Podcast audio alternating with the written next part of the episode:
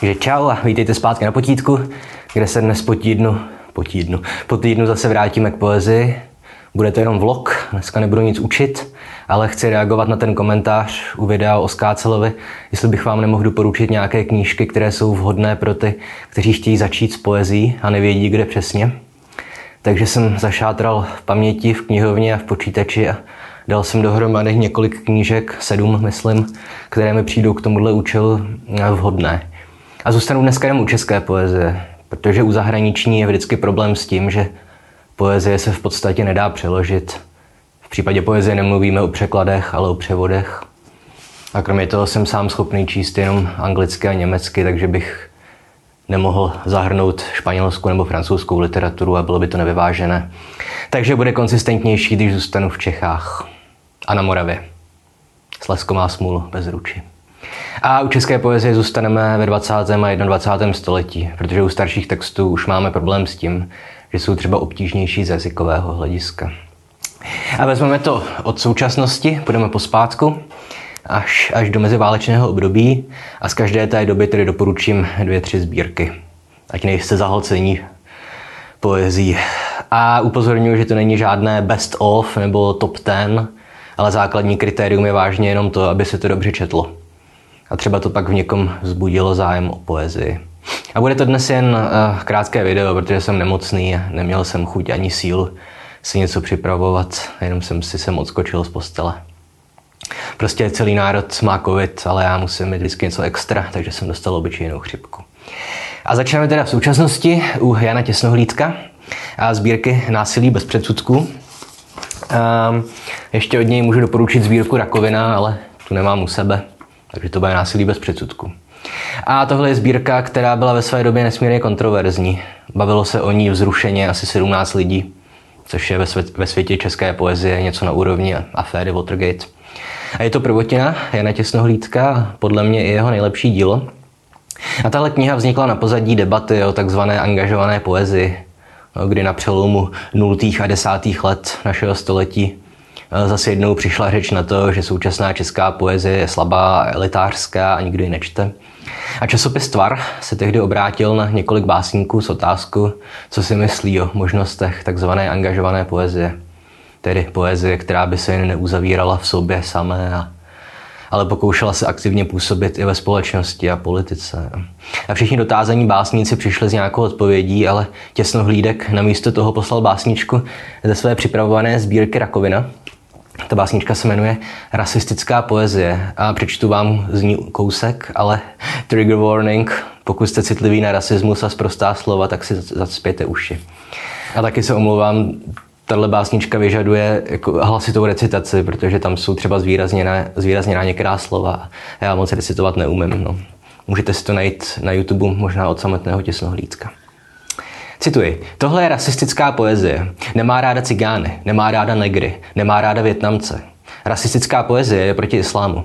Rasistická poezie říká, že cikáni kradou, že všichni cizáci by měli odjet tam, odkud jsou, protože tady dělají jenom bordel. Chtějí bydlet v našich domech, chtějí spát s našimi holkama, chtějí převychovávat naše děti, chtějí dělat naši práci. Chtějí dělat zodpovědnějc a zamíň. Konec citace. A tahle básnička očividně rozjela vlnu reakcí. Eh, jedna jejich část spolemizovala o tom, jestli těsnohlídek je nebo není rasista. Mně osobně přijde úplně očividné, že se naopak v, té, v tomhle textu rasismu vysmívá že? a odhaluje jeho debilitu. Vys, chtějí dělat naši práci zodpovědněji co za míň. Ale druhá část polemik eh, byla mnohem zajímavější, protože se týkala toho, nakolik platí v poezii absolutní svoboda slova. A částečně se vrátila i má oblíbená otázka týkající se smrti autora. Dobře, v rámci literární kritiky samozřejmě víme, že vypravěč v románu nebo lirický subjekt v lirice není totožný s autorem. Na druhou stranu, co když by nějaký nacista vydal text popírající holokaust a vyzývající k násilí proti nějaké rase nebo vyznání, a ten text by zalomil do veršu. Takže by pak mohl tvrdit, že je to poezie a ne pamflet. A tohle je, myslím, zajímavé téma, které se podařilo těsnohlídkově otevřít a podle mě není zase tak komplikované. Prostě záleží na kontextu, že jo. Pokud víme, že Těsnohlídek je skutečný básník a nemá žádnou rasistickou minulost, tak to můžeme přijmout jako umění. Pokud by podobný text napsal Marián Kotleba nebo Tomáš Vandas, tak víme, že se ne, nejedná o umění, ale projev neonacismu. Tenhle přístup sice nabourává tezi o smrti autora, jenže tady nám nic jiného nezbývá, protože už se nepohybujeme čistě na poli umění, ale taky v oblasti politiky a práva. Každopádně ale rasistická poezie byla zařazena do druhé těsnohlídkové sbírky Rakovina a jeho prvotina, Násilí bez předsudků, se taky řadí k angažované poezii. Ale je to především něco jako že generační výpověď mileniálu. A doporučuji, protože psaná vyloženě primitivně, jako i ta rasistická poezie. Nejsou tam žádné metafory skoro. Těsnohlídek prostě jen vypisuje velice přesně podle mě pocity své generace. A já taky, jakožto milenial, jen o několik let mladší než těsnohlídek, jsem se v tom tenkrát našel a půjčoval jsem tu knížku kamarádům, včetně nečtenářů poezie a všichni jsme z toho byli stejně nadšení. Protože samozřejmě naše generace, jako každá jiná, má svoje specifika a problémy. Že narodili jsme se do svobodného světa a generace našich rodičů, tedy generace X a boomeři, kteří vyrůstali za Komančů, tak oni se tenkrát s chutí pustili do budování kariéry a podnikání a zajišťování rodiny, ale pak jsme dorostli my, plní ideálu o tom, jak budeme cestovat a studovat to, co nás baví a ono to nějak dopadne. A zároveň nám pořád někde vzadu v hlavě hledala pochybnost, jestli bychom se přeci jen radši neměli soustředit na kariéru a budování rodiny. A když jsme teďka konečně dospěli a jsme na vrcholku sil, tak se zdá, že naše generace nemá moc co nabídnout. Jo, protože politiku a veřejnou, veřejnou sféru stále ovládají boomeři a, a my sice cestujeme po světě, zakládáme kapely, pijeme alkohol, kouříme trávu a nejsme schopni udržet vztah. A jsme tak nějak rozkročení mezi tou touhou po svobodě na jedné straně a tíhou zodpovědnosti na straně druhé. A z druhé strany už roste generace, že narozená kolem roku 2000, která už se narodila do světa internetu a která je jako doma místo alkoholu pijí energiťáky, místo trávy kouří elektronické cigarety. A místo kapel zakládají YouTubeové kanály, mluví plně anglicky a jsou připraveni na to uspět v kompletně, v kompletně digitalizovaném věku. A tak ta moje mileniálská generace, my se namísto toho, abychom se učili od boomerů a chystali se převzít po nich moc, tak, tak se učíme prakticky od dnešních středoškoláků a lidí těsně přes 20. Jsem teďka četl na, na Twitteru, že Alexandria Ocasio-Cortezová, známá pod uměleckým jménem AOC, která je zřejmě nej, světově nejvlivnější politická představitelka mileniálu, tak včera streamovala na Twitchi hru Among Us a, a zlomila přitom rekord sledovanosti Twitche. A tohle, myslím, celkem pěkně vypovídá o tom, jak jsou mileniálové pozadu oproti ostatním aktivním generacím. No a ale teď jsem zase zakecal. Těsnohlídková sbírka Násilí bez předsudku myslím velice přesvědčivě převádí do poezie všechny ty obavy a problémy mileniálu, o kterých jsem teďka mluvil. A rozhodně se nejedná o nějakou kdo ví jak kvalitní sbírku. V době vydání vyšly recenze, které tu knihu totálně pohřbily. A recenzenti říkali, že něco tak špatného vůbec nemělo víc. Na druhé straně ale vycházely ve stejném množství recenze, které o tom mluvily jako o zásadní události a navrhovali sbírku na Ortenovu cenu. Ale asi bychom mohli argumentovat, že každá dobrá sbírka by měla rozdělovat publikum, jinak by nepřinesla nic nového. Každopádně pro účely toho, tohohle videa, tedy typy na snadnou a zajímavou poezii, je myslím násilí bez předsudku, případně rakovina, úplně ideální. A přečtu ukázku té takzvané generační zpovědi. Um, ale jo, v podobném duchu se táhne celá sbírka. Co založil. Cituju. Narodili jsme se moc brzo. Zbrkle vyspělí kluci, co vyjdou učňák a celý život za sebou. Ideály o rodině docela z ruky. Když hádky a rozvody, chlastání a chlastání. Vydělávají dost na to, aby mohli každý týden čukat jinou holku, mít kocovinu a přes týden nějakou tu práci. Jednou se jedna z těch holek vrátí a tak si řeknou, že už bylo dost blbnutí a že už jsou dospělí a naučí se mít rádi i ty děti, ale za pár let si povědějí všechno povídání a tak rozvody a chlastání.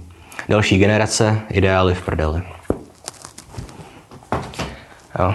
Netvrdím, že Těsnohlídek patří k nejlepším českým básníkům a jeho novější texty už mi nic neříkají, ale násilí bez předsudků ve mně tenkrát celkem probudil zájem o poezii, takže by to mohlo mít podobný vliv i na vás. A já vím, že většinu mých diváků tvoří lidi mezi 18 a 24 lety, tedy generace Z. Ale zase dost možné, že ve výsledku je ta sbírka není určená výhradně mileniálům, ale prostě lidem kolem 20 let věku. Kde z historie víme, že ty rozdíly mezi generacemi se obvykle dost nadsazují a z odstupu se ukáže, že každá generace je ve výsledku skoro stejná. Tak a druhý současný básník, kterého určitě doporučuji, je Radek Malý. Je taky překladatel, především, především z Němčiny, ale literární vědec, translatolog a učitel. Já jsem jeho žák. On nás učil, jak překládat poezii. Byly to jedny z nejlepších seminářů, které jsem na výšce zažil. A Radek Malý píše taky pro děti, takže pokud máte caparty a nechcete je otravovat Honzíkovou cestou, zkuste třeba malého knížky Kam až smí smích, nebo František z Kaštanu a Aneška ze Slunečnic. A vybral jsem pro něj sbírku tedy pro dospělé eh, Malá tma, která na rozdíl od naprosté většiny současné básnické produkce pracuje s rytmem. Většina básní má metrum, básničky se rýmují. Všude přítomná je také hlásková instrumentace, no, tedy hra ze zvuky slov. A tematicky se ta sbírka pohybuje v několika různých rovinách. Ten lidický subjekt sebu mlátí na hranici opilosti a střízlivosti. Ale za opilostí a všudy přítomnou ironií a nadsázkou se skrývá především strach z života i smrti a z osamělosti i společnosti. A na ukázku propracované formy můžu přečíst hnedka první básničku Odrhovačka, která prostě jede tou trochej. Cituji. Vyhnal jsem svý Němce ze svých malých sudet. Pak jsem to chtěl zapít, zavřeli mi krám. Vyvěsil jsem vlajku, teď už dobře bude. Vyhnal jsem svý Němce, Hergot, to se mám. Kopance a klacky, nadávky a facky. Nebylo to snadný, ale jsou ti tam. Konečně jsem čistý. Vyhnal jsem svý nácky. Vyhnal jsem svý Němce, zůstal jsem tu sám. Konec citace. A ještě na ukázku eh, té polo-opilecké ztracenosti ve světě, což teda byla i ta první básnička, očividně. Uh, můžu přečíst text Uchopit svět jako čarva mezi prsty. Nebo aspoň jeho první nějaké tři sloky. Ne, to je celý. Takže uchopit svět jako červa mezi prsty. Podržet pevně, nezmáčknout však moc, zvednout dlaň k slunci, podívat se skrz ty prsty a nevzdat svou moc pro nemoc. Pocítit Paříž, líbat habry v Grácu, uchopit svět a chvíli držet směr. Ich bin zu Hause und verloren dazu. Ich bin, wer ich bin. Ich bin Ahasver. Uchopit svět? Ha, spíš být světem chycen. Pondrava, nahá, naháčkovaná. Schovat se do tmy pod židovský svícen. Být, pobít, být se, být až do rána. Konec citace. Mimochodně očividně je tady vidět, že vliv německé poezie a němčiny se promítá nejen do malého vědecké práce, ale i do jeho poezie. A poslední současný český autor, kterého dneska zmíním, je děčínský básník Radek Friedrich. A od něj tu mám sbírku Molchloch, německy molčí díra. A s Radkem Malým spojuje Radka Friedricha, tedy tematizace Němců a česko-německých vztahů. A řada jeho textů z Molchlochu má německé názvy a vystupují v nich německé postavy. A ta sbírka je omezená lokálně na prostředí Děčína nebo obecně severních Čech. A podobně jako u dalších básníků z téhle části republiky, kteří jsou velice vlivní, ta skupina, eh, se zde celkem často objevují ekologické motivy. Ale dominantní je podle mě téma nějaké zapomenuté minulosti.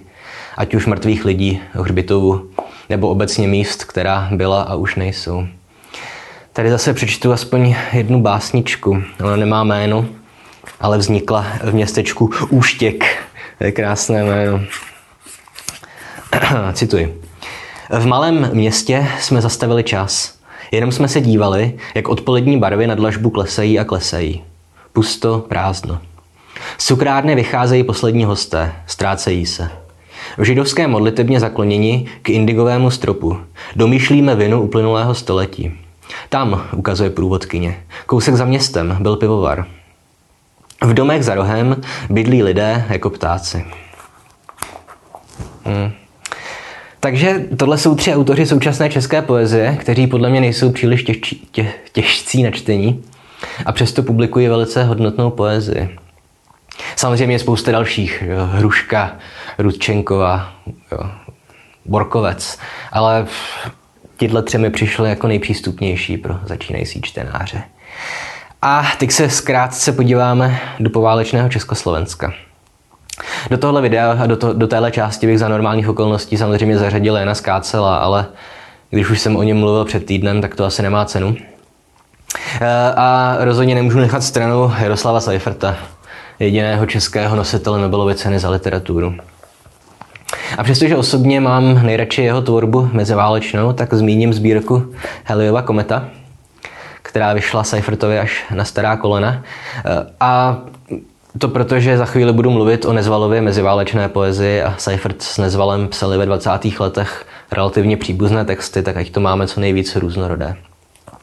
No a ve sbírce Haleyova kometa už čteme básně stárnoucího Seiferta, který ne- neobjevuje nic moc nového, ale ohlíží se za minulostí, za dětstvím v Praze, za druhou světovou válkou, ale taky za devětcelem za 20. lety, kdy Seifert spolu s Nezvalem a Karlem Teigem zcela zásadně změnili obraz české poezie, že vymysleli vlastní avantgardní směr nazvaný poetismus. A tenkrát jedinkrát v dějinách české poezie jezdili do Prahy světoví básníci poznávat ty velké osobnosti české avantgardy. Hm. Tohle reflektuje třeba báseň Kavárna Slávie, což bylo místo, kde se pravidelně setkávali čeští básníci jejich zahraniční hosté, Vildra, Dijamel, Marinety a desítky dalších. A společně vzpomínali na Apolinéra a na Paříž. Tedy dva zásadní motivy formující českou i světovou avantgardu. Takže přečtu z kavárny Slávě nějakou ukázku, která zároveň slouží i jako nějaký úvod do literární historie Devěcilu. Cituju. Kavárna Slávě. Tajnými dveřmi z nábřeží, které byly z tak průzračného skla, že jsou téměř neviditelné, a jejich závěsy jsou namazány olejem a růží, přicházel někdy Guillaume Apollinaire. Měl ještě z války zafačovanou hlavu. Přisedl k nám a četl brutálně krásné verše, které Karel Tajge i hned překládal. Na básníkovu počest zpívali jsme absent. Je zelenější než všechno zelené. A když jsme od stolku vyhlédli z oken, pod nábřežím tekla séna. Ach ano, séna. Neboť opodál, široce rozkročena, stála Eiffelka. Jednou přiběhl nezval v černém tvrdásku. Tenkrát jsme neměli tušení, ani on to nevěděl, že právě takový nosil i Apollinaire, když se zamiloval do krásné Louisy Dicolin Chatillon, které říkával Lou. No, vidíte, že zkrátka tady není moc co rozklíčovávat, jsou to spíš vzpomínky zal- zalmované do veršu. A druhá linie sbírky je tvořena reflekcí pocitu stánoucího muže. Opět je to poezie bez komplikovaných metafor, psaná volným veršem a kdyby Seifert nezalamoval do veršů a nechal proudit jako prózu, moc by se, myslím, nezměnilo. Připomínalo by to víc jeho paměti, všechny krásy světa. Tady, co se týče té reflexe pocitů stárnoucího člověka, přečtu ukázku z, z jedné básničky z pohřebního pochodu. Cituji. Hřbitově měl jsem rád, Chytával jsem tam ruměné ploštice, když lezly ze starých hrobek. Bůh ví, jak tenkrát jsem se zamiloval do smutné paní, která stříhala hrob. A na kaštanu zpíval kos. Ale co s tím? Hřbitovy mám rád dodnes. Dám se však spálit. Nechci být pohřben v řadě. V řadě ne. Snad mi to ještě příliš připomíná, jak za války jsem čekal schoulen na chleba a bylo hlad. Ti mrtví jsou tam schouleni, až otevře se nebe. A také čekají na hlahol andělských trup, na poslední soud a boží spravedlnost. Tedy vlastně na nic. Takže tolik k, podle mě k vrcholnému dílu pozdního Seiferta. A druhá sbírka poválečné poezie, na kterou se podíváme, kterou doporučuji, jsou čtyři léta Jana Zahradníčka. Hm. A ukazuju obálku, jenže to je počínané z knihovny, takže to žádnou obálku nemá. Um, Jan Zahradníček je zřejmě nejtragičtější osobnost dějin české literatury.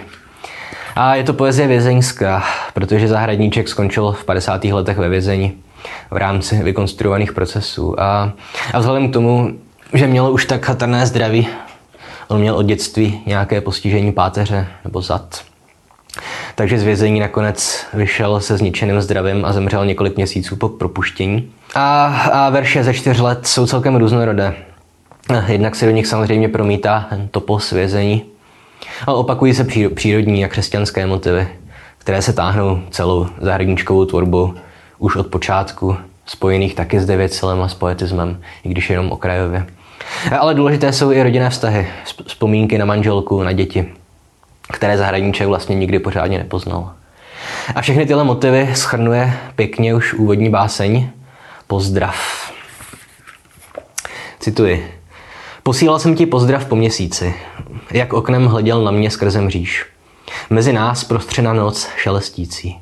Na druhém konci okno tvé, kde spíš. Mezi nás prostřena noc červencová a na dně noci stromy ve, ve vánku. Větev za větví zvěstují se slova, jež domov šeptá dětem do spánku.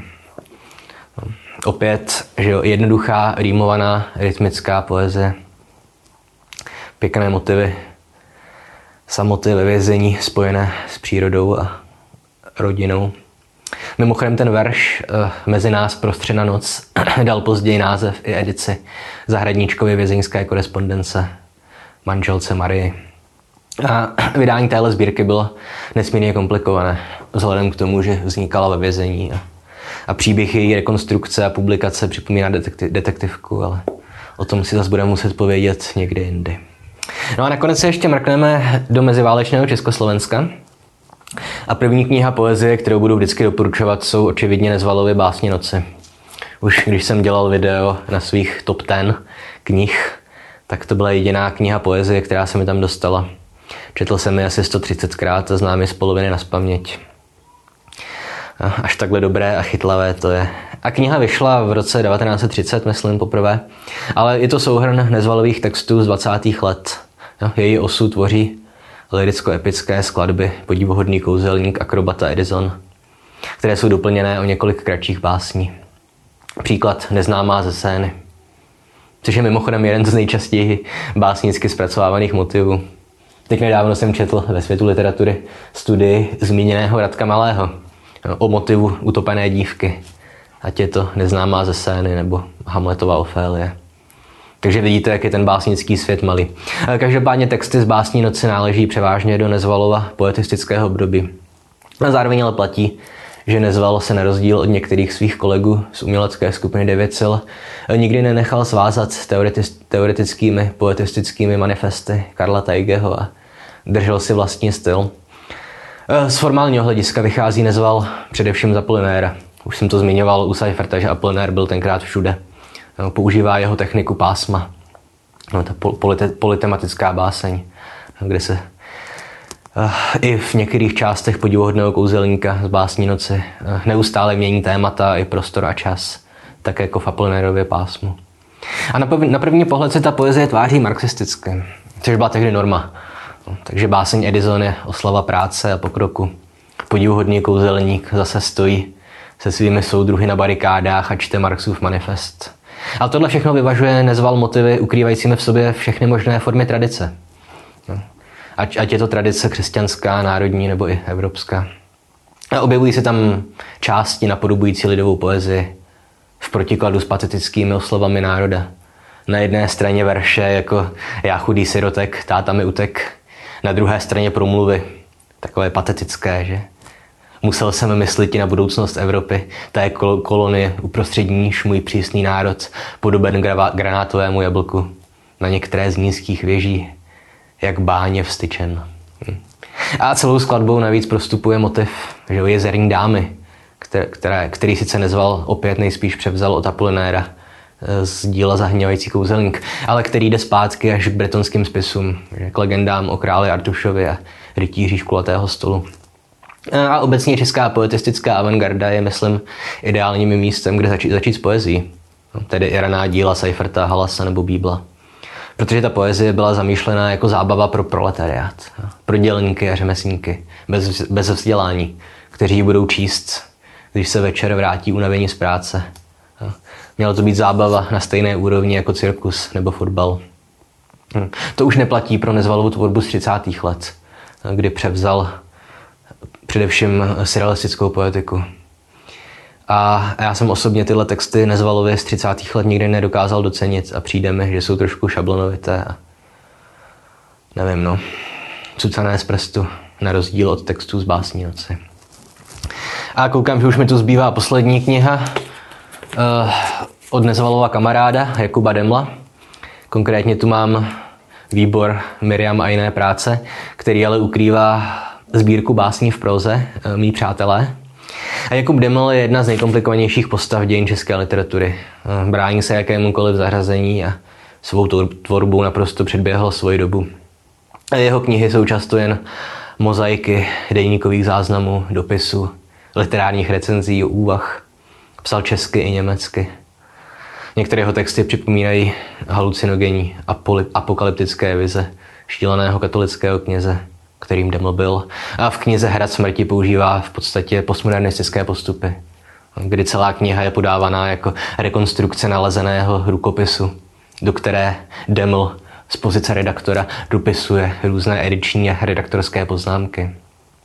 Ale to veškeré Demlovo šílenství a posedlost smrti vyvažují některé jeho texty s přírodní lirikou, nebo z oblasti Tasova, kde strávil Deml většinu života.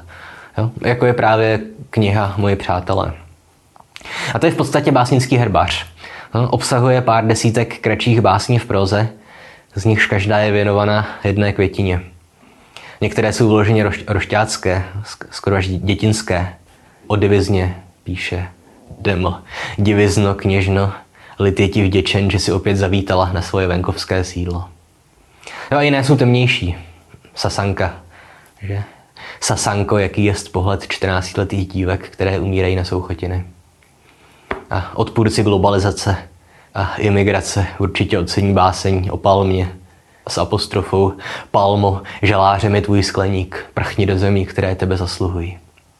No, takže moji přátelé jsou jednak ideální poezie pro všechny čtenáře, kteří mají rádi přírodu nebo květiny a zároveň ideální úvod do díla Jakuba Demla, které zkrátka nemůže ignorovat nikdo, kdo to s literaturou myslí trošku vážně. A zároveň to není takový mindfuck, jako je tenec smrti, zapomenuté světlo nebo píseň šíleného vojína. No a to pro dnešek stačí.